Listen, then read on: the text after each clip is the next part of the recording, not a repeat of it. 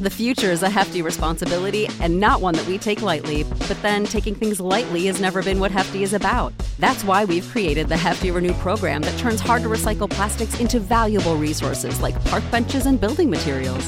To participate, simply fill up an orange Hefty Renew bag with accepted items, tie it up, and drop it in with your regular recycling. That's it, it's that easy. It's time to rethink recycling with Renew. Particular valued resources may vary by geography. More info available at heftyrenew.com. Save big on your Memorial Day barbecue, all in the Kroger app. Get half gallons of delicious Kroger milk for 129 each, then get flavorful Tyson natural boneless chicken breasts for 249 a pound, all with your card and a digital coupon. Shop these deals at your local Kroger today or tap the screen now to download the Kroger app to save big today. Kroger, fresh for everyone. Prices and product availability subject to change. Restrictions apply. See site for details. You've walked this path many times before. It's a chance to think, especially about your future. How will you turn your retirement dreams into reality? Will you have enough gold for your golden years? Your choices for building funds for retirement can be complicated. Fortunately, you have a friend in the community who can help you make the right decisions. That's your Modern Woodmen agent. Your agent is a skilled professional who will listen to your needs and desires and then work with you to create a plan that uses the right financial products to achieve your retirement goals. Build a lasting professional relationship with a trusted financial advisor. Hi, this is Thomas Chandler, your local Modern Woodmen representative. Give me a call today at 662 296 0186. Let's make a difference together. Hotty toddy and go Rebs. Get in touch with your agent today. Modern Woodmen of America, touching lives, securing futures. You're listening to Talk of Champions, an Ole Miss Spirit podcast with Ben Garrett. It's time! It's time! It's time! It's time! It's time!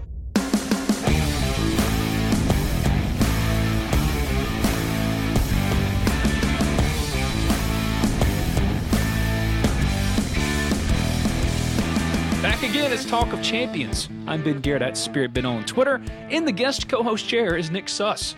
He covers Ole Miss for the Jackson Clarion Ledger. He's back. I'm back. He's back. We're all back. Ansu Sesay's back. Back at Ole Miss, finishing his degree and also helping out the Ole Miss basketball team as a student assistant. Man, what a good deal for Ole Miss, but a good deal for him too. He's the guest on the Modern Woodmen phone line coming up in about 20 minutes. But first, Nicholas, how you doing, buddy? Doing pretty well, Ben. I forgot to turn the lights on in my apartment until we started talking, and I realized I was sitting in the dark. So now there's a little more light. I would take you as someone who likes the darkness. Generally, It's kind of scary. You sound like a psycho. that's a welcome change of pace from my normal cheery demeanor, isn't it? Well, thank you for coming back on. I appreciate it. Like I mentioned, Ansu coming up. Ole Miss Media Day for basketball was on Monday, so we'll talk about some basketball a little bit later.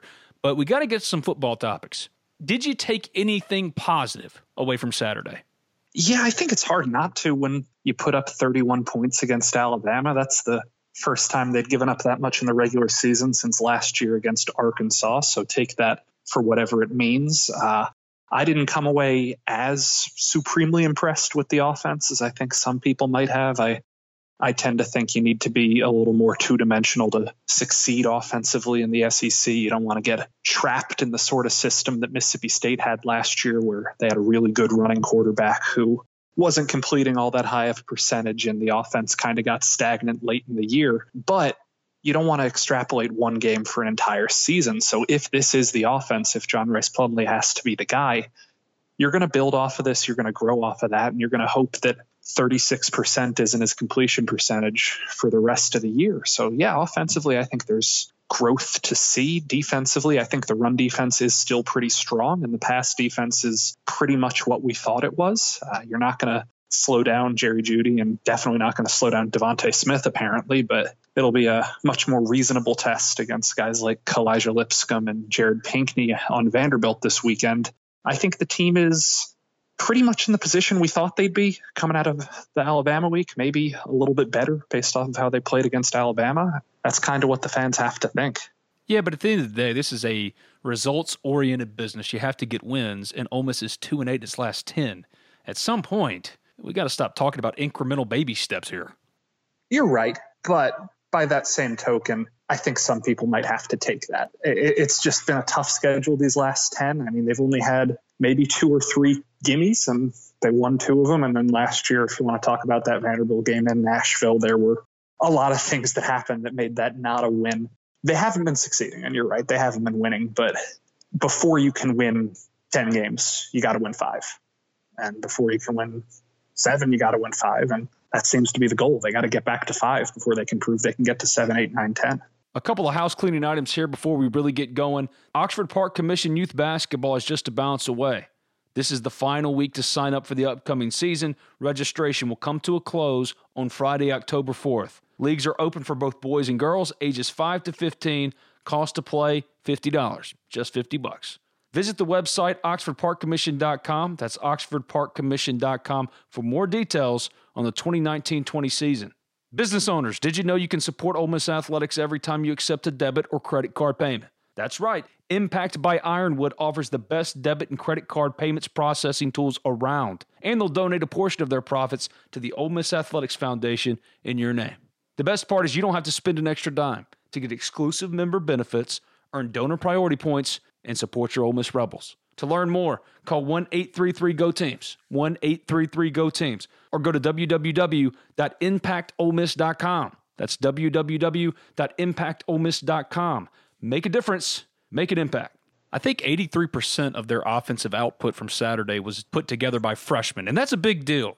And you're yeah. selling that. You're selling John Rhys Plumlee, Jerrion Ealy, Snoop Conner, Elijah Moore, sophomore. But the future here, I do think there is forming what this team is going to be. Now, the question is can they ultimately get the overall goal, and that's a win? But I do see what they're trying to be and that they're inching closer to that. I'll grant you that. Yeah, I also uh, so I used to cover LSU, and I was living in Baton Rouge two or three years ago when Coach O infamously had that line "We coming" after LSU lost Alabama, but he just stared dead into the camera and said, "We coming." Today, Matt Luke said, "We are coming."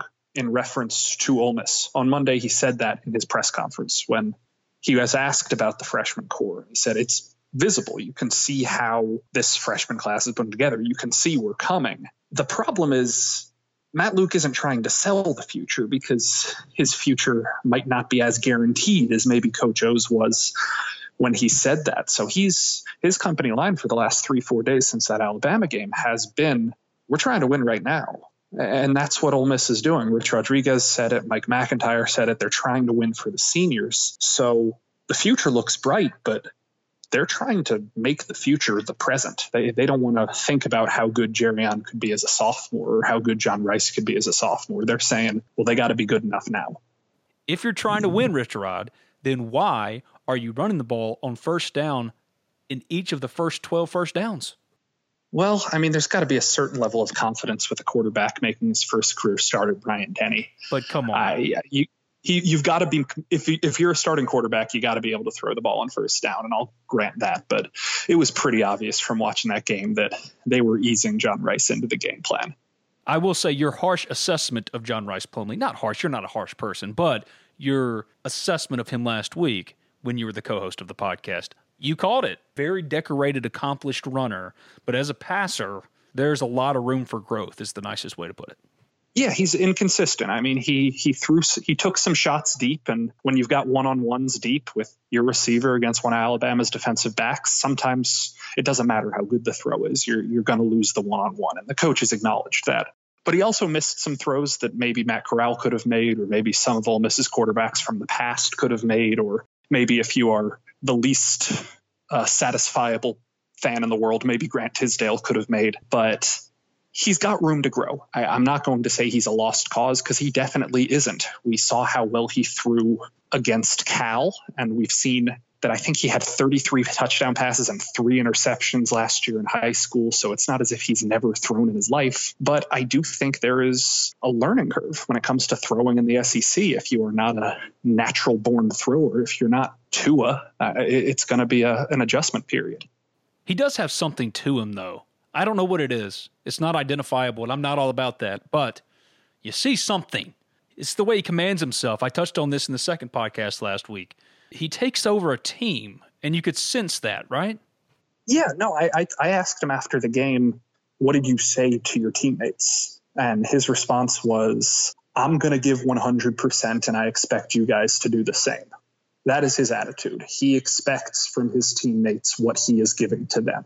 And I just got off the phone before this podcast with somebody from John Rice's past who told me the exact same thing about him about when he was in high school. The second he started playing quarterback, everybody started playing better because he has that intrinsic leadership value. And I'm with you, Ben. I don't necessarily buy into intangibles as much as I buy into how strong, how fast, how big, how talented you are. But there is a certain degree of intangibility to his play that obviously he elevated the running game. Obviously, they were getting almost five yards per carry against an Alabama defense that rarely allows three yards per carry. He was helping that. His physicality, his endurance, his grit, whatever buzzword you want to use, was working. Just the problem is at a certain point, talent takes over. Grant Tisdale showed a little bit too. He did. I, I really liked what I saw from Tisdale. I the joke I made is he has thrown two passes in his life. They were both 28 yard completions to receivers named Jackson. They were different receivers named Jackson, but he he put the ball on the money both times. I've always thought he was a better passer than Plumlee, and I always throughout the spring and fall had the impression he was going to be the backup. Obviously, Plumlee has proven himself to be even more than the backup, but I don't think anybody should sleep on Tisdale's future. And that brings us to the next topic here when you look at them, you look at the quarterback situation, the competition. Where are we right now with it? I have no clue. I, I, think that Matt Luke and Rich Rodriguez don't know how healthy Matt, uh, Matt Corral is yet. And I think that he is going to, after seeing what Plumlee did this week and knowing how competitive Corral is, I think he's going to try this week. I, I really do think he's going to be healthy enough to suit up, whether that means he's just going to show up on Saturday morning, see if he can move, and maybe he can't, but he's wearing pads, or if maybe he's going to get a couple of drives. I just, you've seen Matt Corral fight through in, in his short time in Oxford how much he fights. Nobody should question his competitive streak. And if you see somebody doing your job well and you're sitting there hopeless, you're probably going to try to get back on the field. So I wouldn't be shocked to see him back, if not next week, within the next two weeks, even if he isn't 100%. And also, maybe because Ole Miss needs some throwing packages, and maybe he can throw through the pain, and John Rice can carry the load the rest of the way. You brought up that Matt Luke said, We are coming, and you can see it. When you look across the board, Jonathan Mingo finally started to look like that A.J. Brown like wide receiver almost thought it was signing. Made a great play in the end zone for the touchdown. You got a left tackle a lot of the time, Nick Broeker. That kid's going to be a superstar. Just needs to add weight, add some strength. Jerrion Ealy, Snoop Conner, John Rhys Plumlee, Grant Tisdale. They are coming. The fans aren't coming, and that's the issue that Matt Luke faces.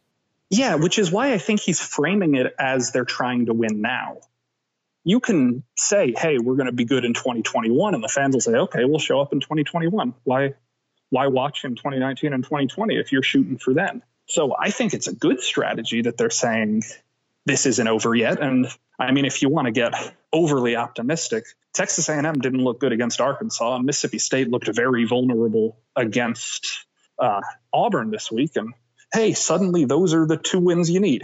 Uh, if you want to be that optimist, six is on the table just if those teams don't pan out to be as good as we thought they were. But you're right.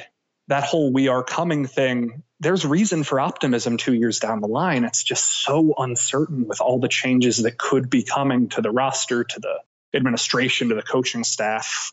There's a lot that could happen between now and 2021 that makes it hard for fans to sense that optimism. Changes to the roster, how? the quarterback situation is interesting. There's no way that all three of them are going to stay. And then the roster could also change if there are coaching changes, not just to Matt Luke, but Rich Rodriguez and Mike MacIntyre have the chance to be head coaches again. And when you change your scheme with new coaches, some players will transfer, new players will come in. There's always manipulation. So some players that we expect to be on the roster in 2021, there's no telling if they'll still be there. Even before this season started, there was no way I expected that both Tisdale and Plumlee would be on the roster by 2021 unless one of them changed positions. Just because there's no reason for two quarterbacks coming in in the same class to stay together for four years. If you're only going to play one quarterback, try to win the competition. And then if you don't, you should leave. You should find a place that wants you to play because get a chance to play. You only get one time in college. Talk of Champions is brought to you in part by my bookie.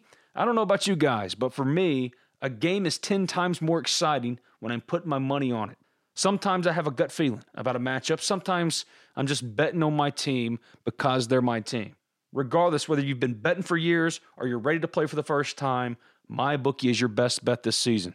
If you're going to bet, do the smart thing. Go to mybookie.ag. No one gives you more ways to win. You got pro football, college football, MLB playoffs in full swing, both hockey and basketball around the corner. Now is the time. It's time to get off the sidelines, get in on the action. And if you join right now, my bookie will double your first deposit. Use promo code TOC for Talk of Champions, TOC, to activate the offer. That's promo code TOC to double your cash. Visit mybookie.ag today. You play, you win, you get paid. John Rice is the guy that can move positionally, not transferring. Agree. Out. Yeah. Agree. He uh, he started at both outside linebacker and defensive back as a freshman in high school. He has the experience there. I could see him as a wide receiver tomorrow.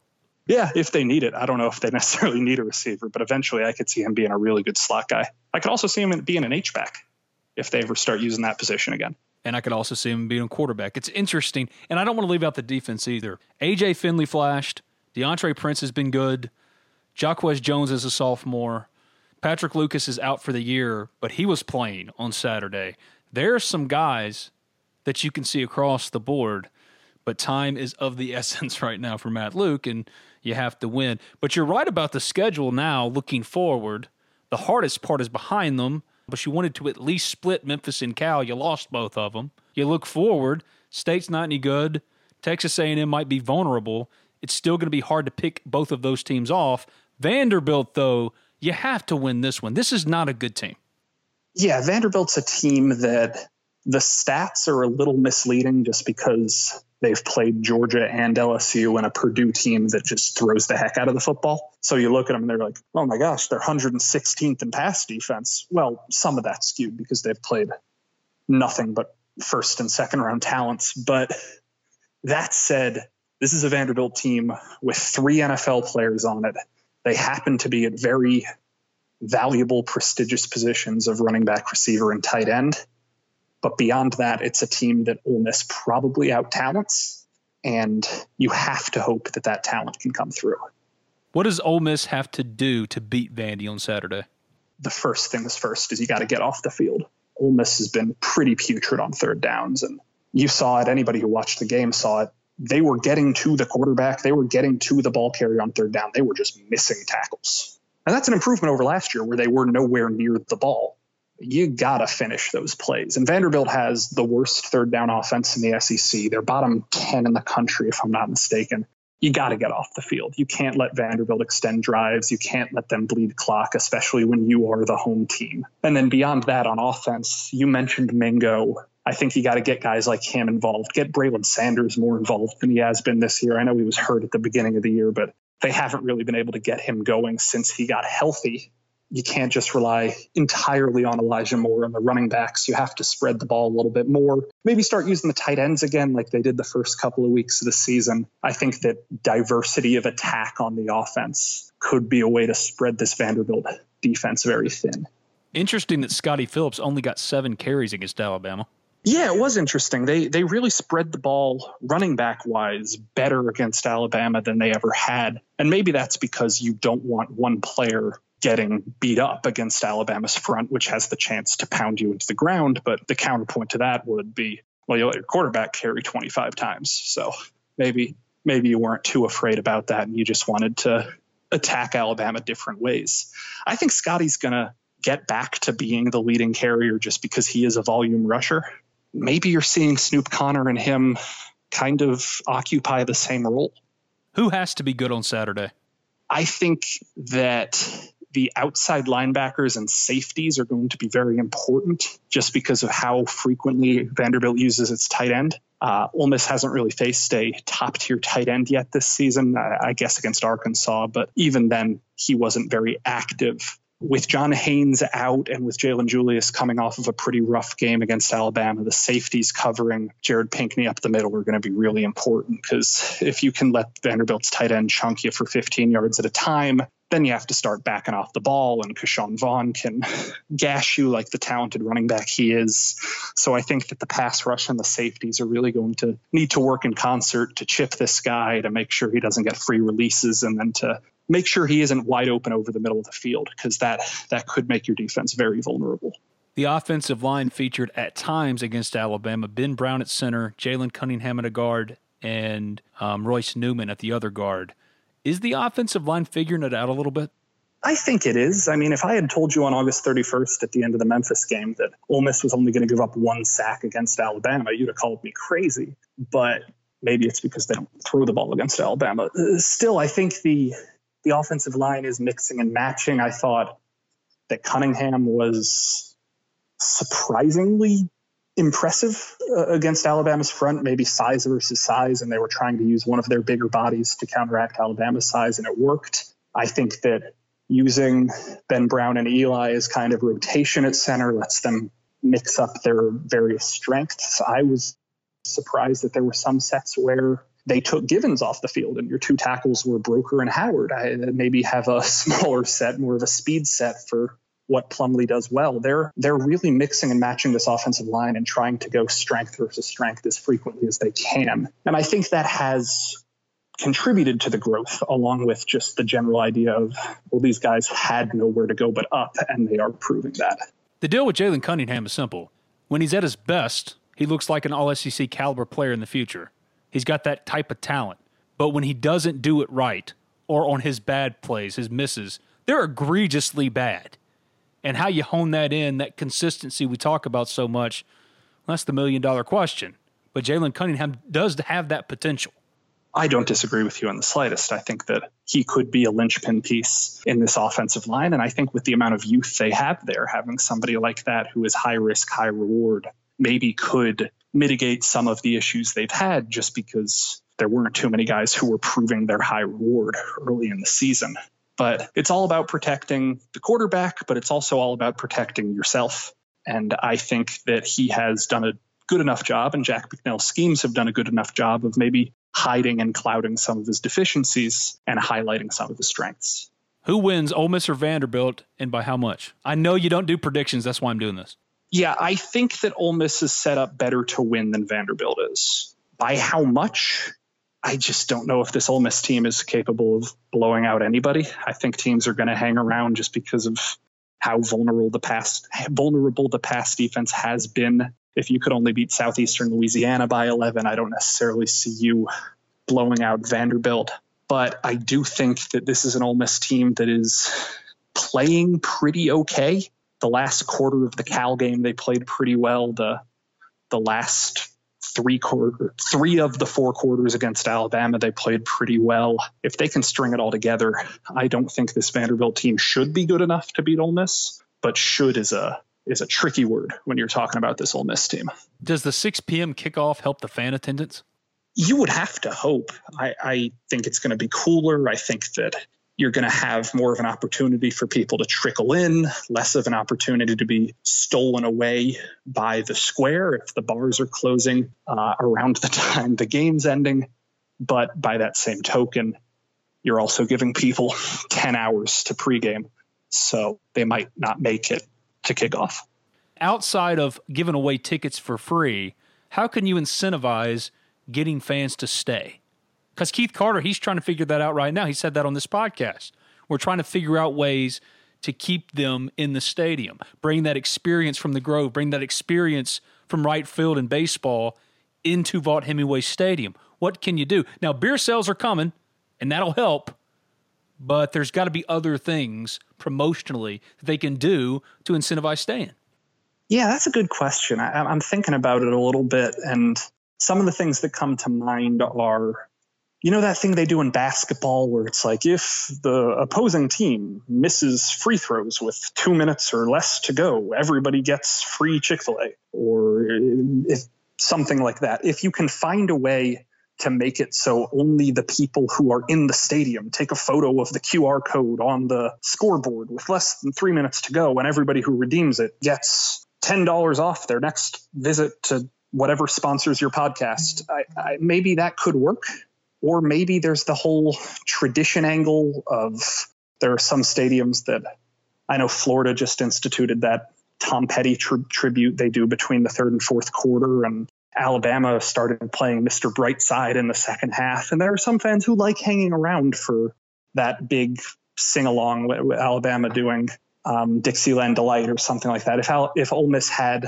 maybe a more marketable young person student friendly tradition that everybody could jive along with. Maybe that could work. I don't know. There's i'm not a marketing whiz but off the top of my head those are potential solutions. I don't know if people are that vain or naive for it to work but pretty good for off the top of my head.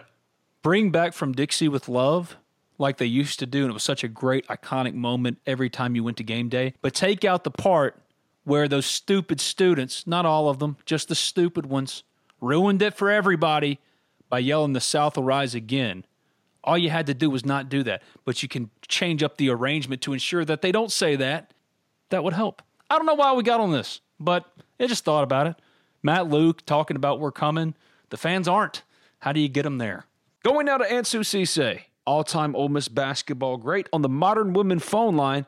But first, let me tell you briefly about Grove Sharks tailgating and Allen Samuels Chrysler Dodge Jeep Ram of Oxford. Two proud sponsors of Talk of Champions. Ole Miss football is back at home, and that means great food, friends, and fun in the Grove. Let the experts at Grove Sharks Tailgating take care of all your needs before the party begins and the Rebels kick off at Vaught Hemingway Stadium. Grove Sharks still has a few packages left for the weekend or the remainder of the season. They can provide tents, chairs, coolers, and TV accommodations, among many different items. Visit Grove Sharks at grovesharks.com or like them on Facebook at Grove Sharks Tailgating. You can also reach Grove Sharks owner Eric Trimble at 662 816 3493. That's 662 816 3493. If you're in the market for a new car, there is no better time to buy at Allen Samuels Chrysler Dodge Jeep Ram of Oxford. Not only do they now have in stock the 2020 Jeep Gladiator, which is half Wrangler, half truck, it's the perfect car for me, but also 20% off select Ram trucks.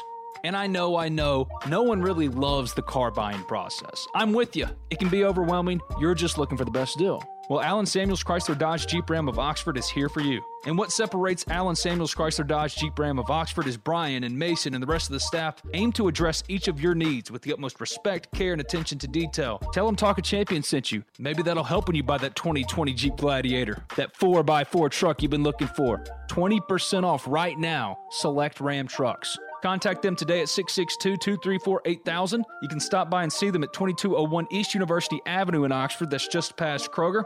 Allen Samuels, let's be friends. Joining me now on the Modern Woodmen phone line is Ansu Sesay, all time Ole Miss basketball great, now back in Oxford as he finishes up the requirements for his degree, helping out with the basketball team. Ansu, what's up, man? How you doing? I'm great. I'm great. Good to be back home. I tell you that.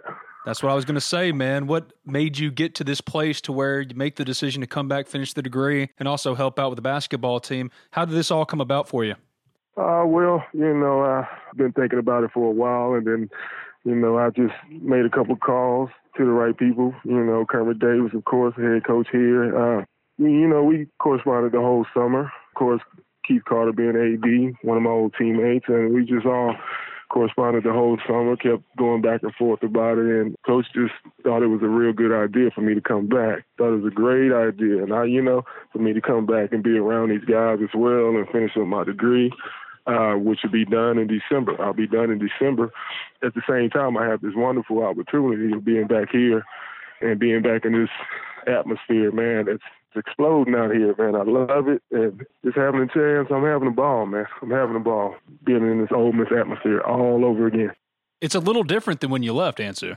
It's totally different. I mean, don't get me wrong. I love playing in the Tad Pad, but I probably would have gave a couple fingers to play in this place. the pavilion, the basketball practice facility. Yeah, y'all didn't have those things oh back then. God.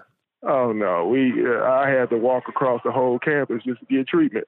And now these guys, they got everything in one spot, and they got one of the most beautiful arenas in in the SEC. Which I tell these guys every day that they're spoiled, but I love it. Keith is the interim, and you're now helping the team. Y'all are a part of the team that really took Ole Miss basketball to another level, a level in which it had never been before. Do you feel a sense of pride then when you look around and you see what Ole Miss basketball has become? You played a major role in that. You were important for that. It makes me feel really, really, really good that what it's become of. You know, my freshman year was tough. I can tell you that. I mean, we were basically doormat of the SEC. With that being said, I got an opportunity to play right away my freshman year. And by the end of the year, the coaches knew with me and Anthony Boone, we had a small little core of two freshmen coming back. With that being said, you know, that was the start of things. And then we had that Arkansas channel with all those guys coming from Arkansas. That floodgated those guys from Arkansas. That brought everything. That brought all the little energy guys that we really needed. And me and Keith, my senior year, we were like Batman and Robin. I'll tell you that. He was on one side and I was on the other. were y'all a close group and y'all stayed close? Well, I'll tell you what, we all still keep in touch with each other. We still talk almost. I mean, we've got that team from my senior year is probably like six or seven of us that are actually still locked into basketball and coaching right now. You know, we got Mike White, we got Flanagan, we got Rahim Lockhart, Jason Smith is doing his little thing with the boys club thing. We we've got a good core of guys, man, and that are still locked into the game that's special to me. That guys still love the game as much as I do, and we still talk about it. We try to get out and see each other sometimes. You know, since I've been back, guys have been coming back a lot. I can tell you that. Guys have been coming back on, you know, on the weekends because we got Jason Flanagan, we got Jason Harrison, all those guys still coaching JUCO. We got Chris Oni down there at Pearl River. We got a bunch of coaches in that JC and in, in, the Mississippi JC conference too do people still talk to you about Valpo? Because they sure talk to Keith. Me and Keith talk about that all the time. He still gets asked about the damn Valpo game. Oh man, I'm so tired of seeing that thing. They, every, you know, they show it every every year. year. Yeah, every freaking year, and I got to revisit it. But you know, it's okay because I I learned a lot from that, and I always tell I always tell the kids that I'm around. I tell them, boy, you don't want to miss those. I mean, because you'll never you'll never forget it. They won't let you forget it for one. You got to play. You got to live in that moment. Man, I missed those two free throws. I could promise you, I was, I was kind of looking forward to playing against Paul Pierce and Raef LaFrentz, that Kansas group, and just I guess didn't lock in as much as I normally do because I shot a high percentage from the free throw line yeah. that year. I shot like in the top five in the league in free throw percentage that year. And I don't know what happened, but you know, I don't know what happened. But I'm just happy as heck that those guys kept the tradition going and got all these new things around here, man, because this place is beautiful. We actually just finished the practice here in the pavilion. We've been practicing here for a little while, and I can tell you, man, coach is letting me get in there, and let, he's actually letting me get in there and do my thing, and the guys are responding to me. Ten-year-old Ben Garrett sobbed like a baby after the Valpo game. Okay. Now, 33 year old Ben Garrett, he's talking to Ansu Sesay, always wanted to talk to you. now, there are no tears. Back then, oh my God, the world came to an end, Ansu. Oh, man, I can tell you what. I felt the same way. Um, I didn't even want to eat dinner with the team because I felt so horrible. You know, you can go back and ask Coach Evans about it, man. I didn't even want to eat dinner with the team because I felt so bad. You know, for the first time ever, I let those boys down. That's how I felt. Oh, you know stop I mean? it. First, stop it. You dominated in college. You went to the NBA. I dominated. I know, I know, but that was something right there. You know, we still talk about it. You know, I'll tell you that. We still talk about it. We still talk about what we could have done with that team because, you know, those other, that one team that made it to the Sweet 16, we always try to compare ourselves. Those guys try to compare themselves to us because they made it a little further in the tournament. But the bond that we had with our group was a little different. And like Michael White was my roommate on the road. We had a different bond. I mean, like I can tell you, most college teammates, 15 years later, 15, 20 years later, those guys do not talk. The communication is is disconnected by the time you leave school. When Mike was a coach here at Ole Miss, he used to get me to come down. I we used to hang out a little bit, you know, and go to dinner and things like that. Just the small things, you know, just staying connected and watch each other's kids grow and things like that. Because we're all grown now. Did you know that he'd end up as a head coach at some point? Of course. Michael White started as a freshman because of that. I knew it as a player back then. I knew Coach Evans knew it. I mean, he was smart as all out. Man, you know, the guy was, a, was brilliant. As a freshman, came in and, and, and picked up on the offense right away. As a freshman, that's the toughest thing to do, to come in and pick up on the coach's offense because you're nervous as hell. You're nervous as hell just just trying to halfway do things right because you're going to get picked on no matter what. But the kid came in confident, took somebody's job, and kept it for four years. I got to tell you, Keith Carter's a good friend, just like he is with you. And I still to this day rib him for defending the baseline against Valpo. I still don't understand it. I still don't know why he was guarding the baseline. Everybody should have been back at half court. Man, everybody messed up in that play. I, I started. I started with the free throws. Then Jason Flanagan, I don't know what he was doing. I, I mean, like we, I look at it every year and we laugh about it. We man, we pick on each other about it. Trust me. I had Jason Harrison on this podcast not too long ago, and he always gets to talk about the Notre Dame shot. And I was like, that team, y'all, the number four seed, Keith, Ansu, Mike, that's the best team basketball team in Ole Miss basketball history. And they have to answer about that, and you get to answer about that. It's just not fair. Yeah, you know, it, things happen. That's what that's what the tournament is all about, though. You know what I mean? That's what the tournament is all about. You put yourself in those situations where one play can decide the game, then things happen. We could have handled that a whole lot different. You know, their game plan was designed to stop me the whole time. And I didn't pick it up till second half, late second half, but they had those twins. I can tell you, those guys were laying on me the whole night. I can rem- remember like it was yesterday. Those guys were laying on me the whole night, laying on me the whole night, and we just couldn't find a rhythm the whole uh, our normal rhythm. We just couldn't find our normal rhythm. If he misses that shot, I firmly yeah. believe you're an elite eight team. I agree because I, I I think I really just looked past Valparaiso, and I wouldn't ever tell a player to do that. You know what I mean? I wouldn't ever tell a player to do that. I knew some of those guys from the Kansas team, and I was really looking forward to playing those guys. I really wanted to match up with them that'll mess up your whole psyche. I preach that to my son because I have a, I have a, my oldest boy actually plays basketball at University of Texas, UT Tyler. We talk about things like that all the time. Never look past your opponent. I knew Bryce Drew already. We played on the USA team together that summer in Italy. There's no way in the world you could have told me we were going to lose to that team. I hate to say it live on the radio, but there's no way in the world in a million years that I thought we were going to lose to Valparaiso.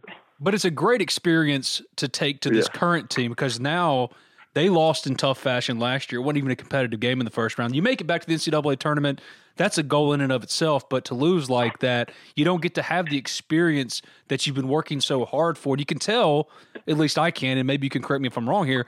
Breein, Tyree, Devontae Shuler, that's a bad taste that was left in their mouth. And I think y'all can share that. You can teach them how to get to that next level and what it means to carry that with you. Do you think that's a motivating thing? That's why I'm here. That's why I'm here helping the team. And these guys listen to me. I've been here for uh, probably a month now, and I, they're already connected to me. The top guys, Breein Shuler, the guys that are returning, some of the new guys that we have here, Khadim Sy, the top guys. I mean, I've been working with the guys. I've been getting them in individual workouts and things like that, and the guys are, are, are responding to me in practice. And I'm a new guy, and it makes me it makes me feel right at home. I can tell you that. It makes me feel like I like I'm in the right place. Do you have to get down there and show them a little bit though? And so, I mean, you have to give it to them a little bit, right? And show them you still got of got course. it. Of course. Uh, of course. You know, that's one thing about athletics, man if you play the game, you got to show it to them a little bit so they can know, so so they can at least you got to, you know, there has to be some sort of respect about your game. I'm 43 years old now. I'm an old guy. And, God, that and, makes and, me feel bas- so old, man. In basketball terms, I'm an old guy.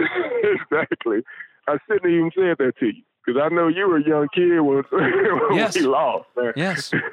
Yeah. but I man, I can tell you what, man. This is a good group right here the energy within this group. This team can do some special things. To me, it's kind of scary because there's so many athletes. It's not going to be easy on coach, you know what I mean? Because when you have so much talent, because there's a lot of guys out here. There's a lot of guys on this team that could actually do things, and, and guys going to have a little pressure on them to stay in a rotation. This is a special group.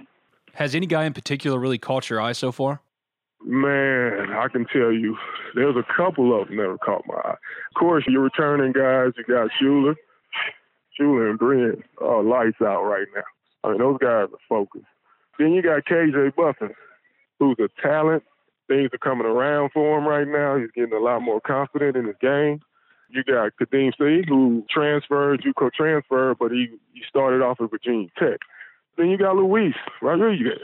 He has a chance to be a special talent, you know, because he has that size. He's around six six. Uh, with that length, he can guard. He can guard the one through four. He's shooting the ball well right now. He's staying in the gym. These guys are staying in the gym right now, and I love it. Had you not torn your ACL after the lockout ended, what do you think your NBA career would have been? I actually broke my foot Oh, the okay. first day of camp. Okay. Yes, sir. I broke my foot the first day of camp, and I missed the whole season. And if that would have happened, because I was a nice little groove in Houston during the lockout, I was in Houston working out with John Lucas. Man, he had Penny Hardaway, Olajuwon, David Robinson. He had all type of top 50 in the world caliber guys down there working out. And here I am, some this little skinny first year player coming out of college, you know, and having to keep up with those guys. And, and I was ready. Needless to say, I was ready to play. You're from Houston. That's your home. How did you get to Ole Miss? And how I got to Ole Miss, I can tell you I was playing in a tournament in Carnegie, Nebraska. And Coach Barnes, who's at UC Bakersfield, got a chance to see me play there. From that moment, they followed me around uh, to all the tournaments. Got got a chance to see me in Vegas. Back then, my AAU coach uh, had me taking unofficial visits. I don't know if people were even doing it back then, but I was doing it back then. took a couple, un- you know what I mean? But I took a couple unofficials. But I took an official here, the University of Mississippi. I'm gonna tell you, my mother's initial thoughts were, you know, she didn't want me to come here. But she was like, You feel comfortable? Go ahead and take that visit. Took the visit, fell in love with Coach Evans. I can tell you, I fell in love with Coach Evans, man. He took care of me like a father. I saw an opportunity of playing in the SEC and playing right away. That's the main thing you want if you're an athlete because it's the SEC. You're gonna you're gonna get your academics. You're gonna get your you're gonna get all that squared away. They're gonna make sure you get that squared away. But you also want to make sure you're gonna play. If you're one of those type of guys. That was the thing that drove me here. I knew I was gonna play right away. I knew I had a core coaching staff that most likely was gonna stay here. And it worked out for me. You know, I had a couple people that thought I was crazy because everybody wanted me to stay in Texas. But I took that gamble of coming to Mississippi. Now I'm back again. Place I call ended up calling home. And I'm back again. It's a special, special thing. I had to ask you about Valpo for 10 year old Ben, but you're one of the greatest basketball players, if not the greatest in Ole Miss basketball history. Two time All SEC first teamer, the SEC's player of the year sir. as a senior. It's awesome to have you back home, man. Congratulations. I know you're excited about it. We'll talk again for sure. Yes, sir. I'm I'm not going anywhere. I'm here. I'm here now. That was all-time Ole Miss basketball great Ansu Sesay, and this is Talk of Champions. I'm Ben Garrett at Spirit Ben on Twitter, and the guest co-host chair is Nick Suss at Nick Suss on Twitter. He writes for the Jackson Clarion Ledger, covering your Ole Miss Rebels. Talk of Champions is powered by BNA Bank. Reason number 12 to bank at BNA. We are the bank for Northeast Mississippi. We have one home, Northeast Mississippi. Seeing this local Northeast Mississippi economy thrive and helping the people of our area with their borrowing needs is our only focus. From buying a home to starting your own business, we are the team of local lenders standing ready to make your dreams a reality. BNA Bank. We are the bank of Northeast Mississippi. Member FDIC, an equal housing lender. Back with me now is Nick Suss. He covers Ole Miss for the Jackson Clarion Ledger. Some basketball. They opened practices officially on Monday, and we were all there. Got to see practice. Got to talk to Breein and Devontae and Kermit. Was that the first time you've seen them since the season ended? I think there was one time in July when I stopped by and talked to Breein and talked to Kermit a little bit. But on the court, yeah, it was the first time I'd seen them bounce the orange bouncy balls since Columbia. What'd you think? I think that it is noticeable that this team looks a little bit more like a grown up basketball team. They look bigger, they look a little stronger, they look a little more intimidating than the team that was completely missing a down low presence last year. Um, maybe they won't be a team that relies 90% on guard play to win, which would definitely be a feather in Kermit's cap if he can turn it from a pure guard team to a down low team in one year. But yeah, I think that some of the guys last year who were undersized, packed on some weight, whether it's KJ Buffin or Luis Rodriguez or getting Carlos Curry off of his red shirt, some of those guys look like they could be stronger presences. Or, I mean, I was looking at the 17 year old Sean. He looks like he's 24. I mean, I know he's going to sit, but this team just looks more like a basketball team that can impose its will than a team that kind of finessed its way around the court last year. No, you can see it. That's absolutely right. There is no, and this is not disrespecting DC because what a great dude, and he had a great year last year for where he came from to where he got. Good on him. But you don't see DC Davis. Now it's going to hurt to not have Blake Hinson. This is what I've heard. I've heard that initially they feared the worst with this quote blood abnormality, as Kermit Davis said. They thought he was going to be out for the year. But the expectation right now is that he's going to miss the first four games, return at Memphis. They'll take their time but that was a scary deal, wasn't it? Yeah, no, I mean, it's always scary when your injury is completely unbasketball related. If you hurt your knee and you're out for the year, at least you know why you're hurt.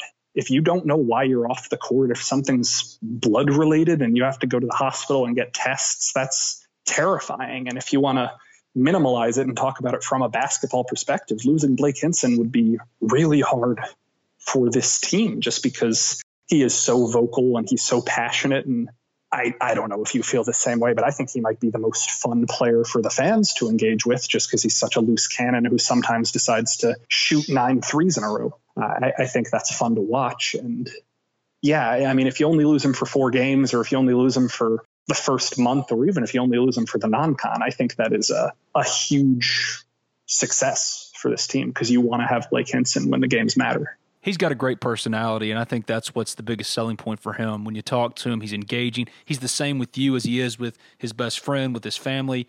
Blake Hinson is consistently himself, and there's something endearing about that. And I think that that plays really well with fans as well. But his play plays with fans as well too, in that he'll go out there, he will bomb away at three. Doesn't matter if he's missed ten. He's like Marshall Henderson; he'll take ten more.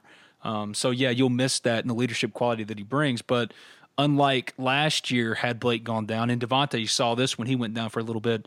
If they'd have lost Blake last year, it would, would have been over. This team could compensate for however long he's gone. Four games, not going to be the season. If it's a little bit longer, this team can compensate. And like you mentioned, when you look out there, you can see it. You can see guys that are going to be able to contribute. And I think it's invaluable also in practices in pushing each other. And that's cliche. It sounds lame, outside of Breein Tyree, Devontae Shuler, no one is locked into a starting job. If you had to fill out the starting five right now, it's going to be Breein, Devontae, Luis Rodriguez, KJ Buffin, and Khadim Sy. But those other three, they have guys behind them that could push them. I mean, across the board, you see guys that could challenge for minutes, and that helps you get better as a team. They didn't have that last year. Last year, one of the issues wasn't just that they didn't have depth, but there were certain positions they didn't have a second guy at you would look down the line and it's like, well, if if Devontae is not playing point guard, I guess it's DC now. And again, as you said earlier, no disrespect to DC, but you got to understand that Devontae was close to playing 39 minutes a game before he hurt his foot, and there was a reason why.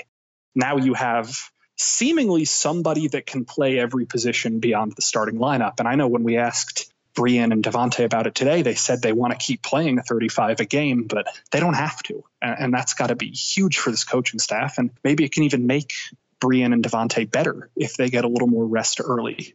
You can't play them 39 minutes a game. And I know Bree doesn't want to come off the floor, but I could easily make the case that by the end of the year, what contributed to getting beaten so badly by Oklahoma in the first round of the NCAA tournament is fatigue.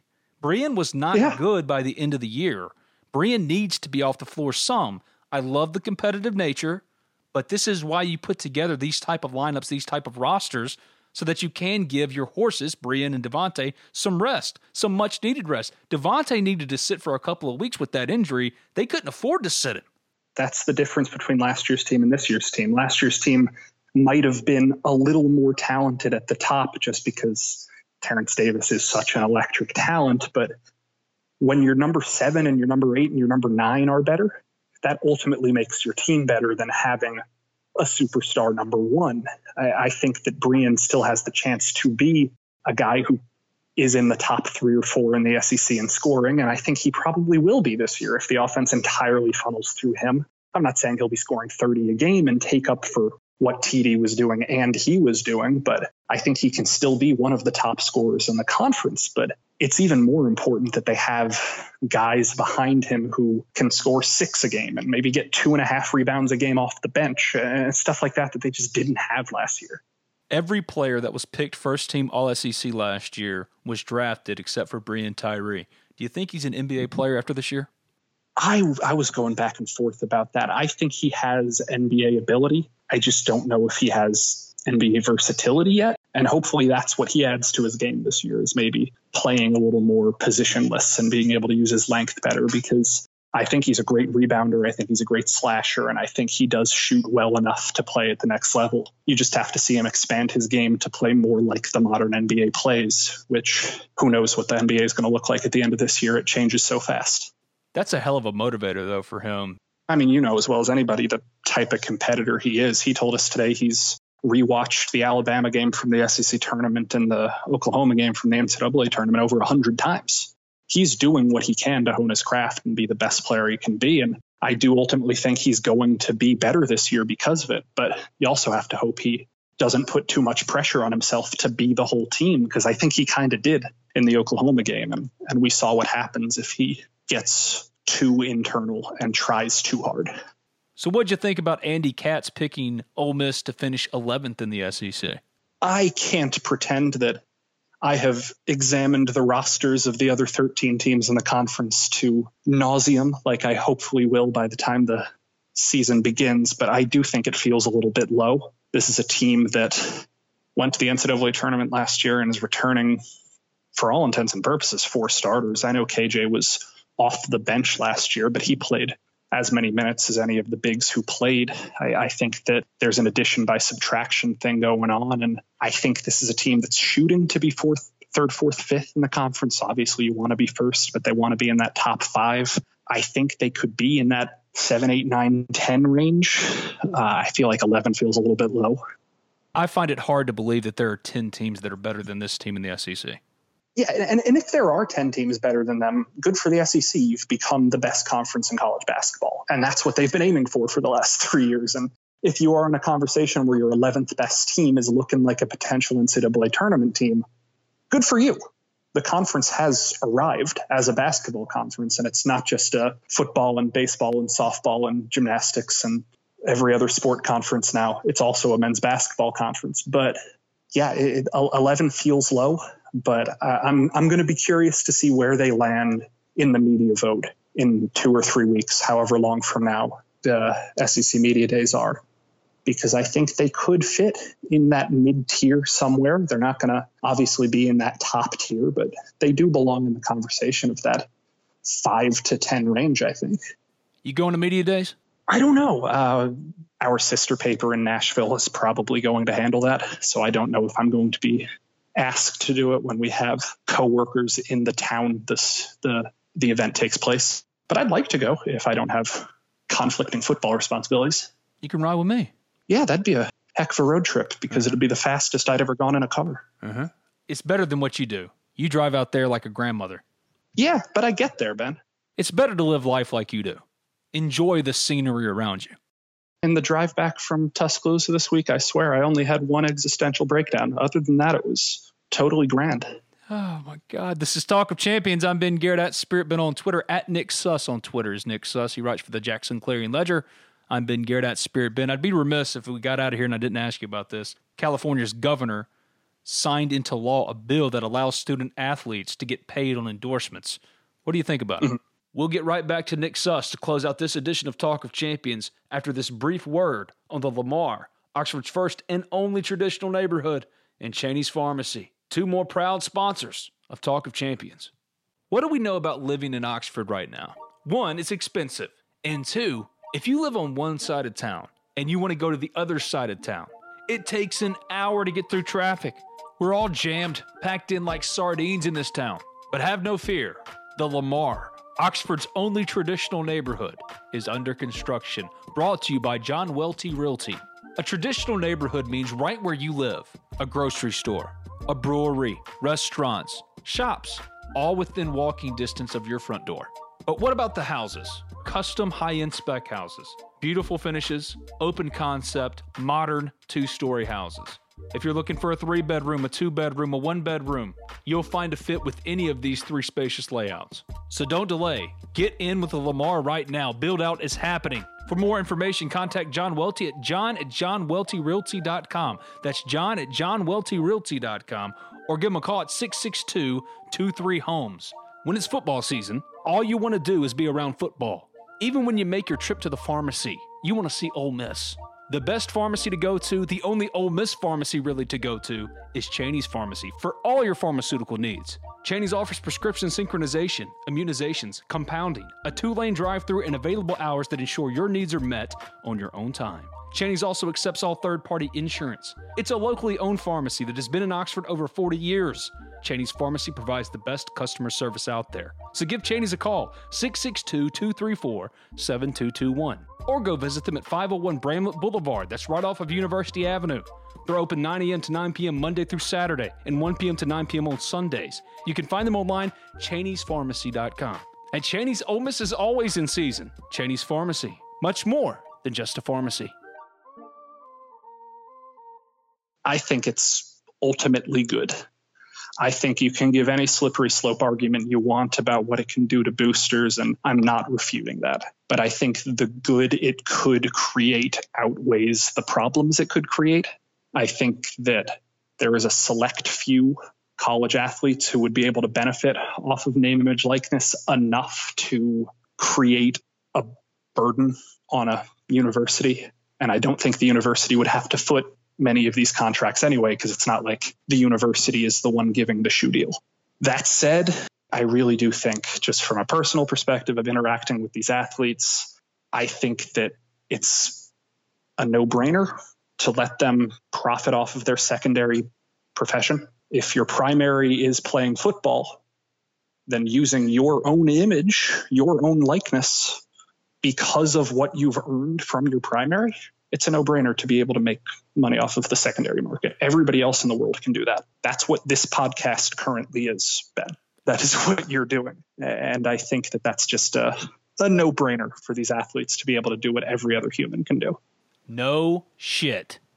Absolutely 100% correct. I couldn't agree with you more.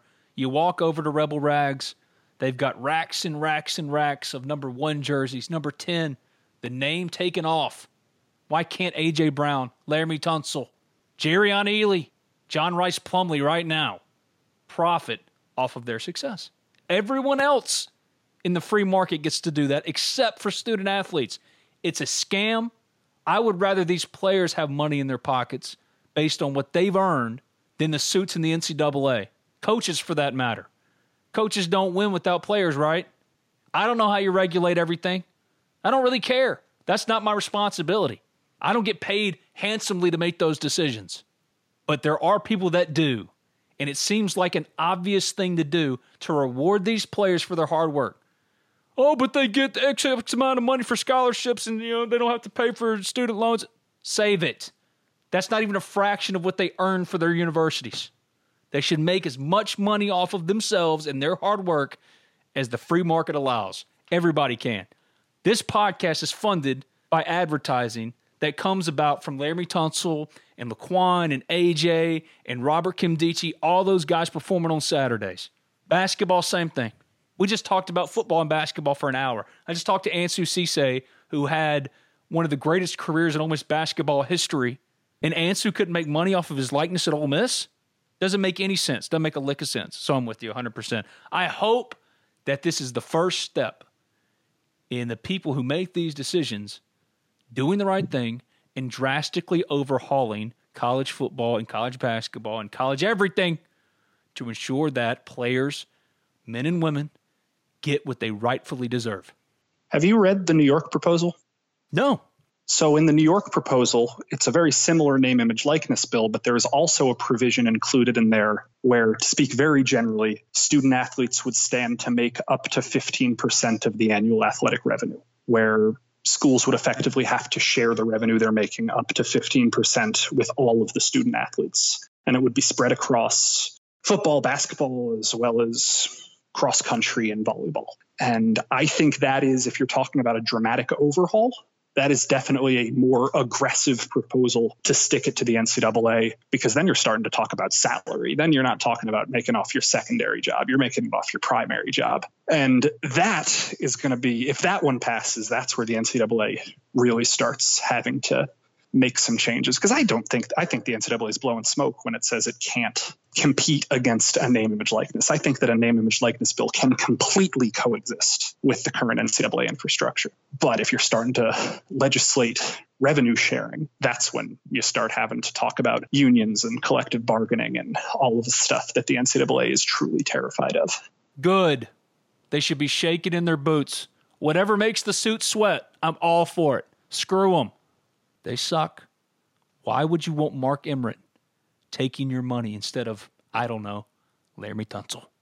It's a model that needs addressing. And I don't know if the name, image, likeness thing is going to fix it. Because again, we talked about Jalen Cunningham for a bunch on this podcast. You think a sponsor is going to come out here and pay Jalen Cunningham enough money to profit off of playing football to, to make up for working what's probably the equivalent of a 75 hour work week?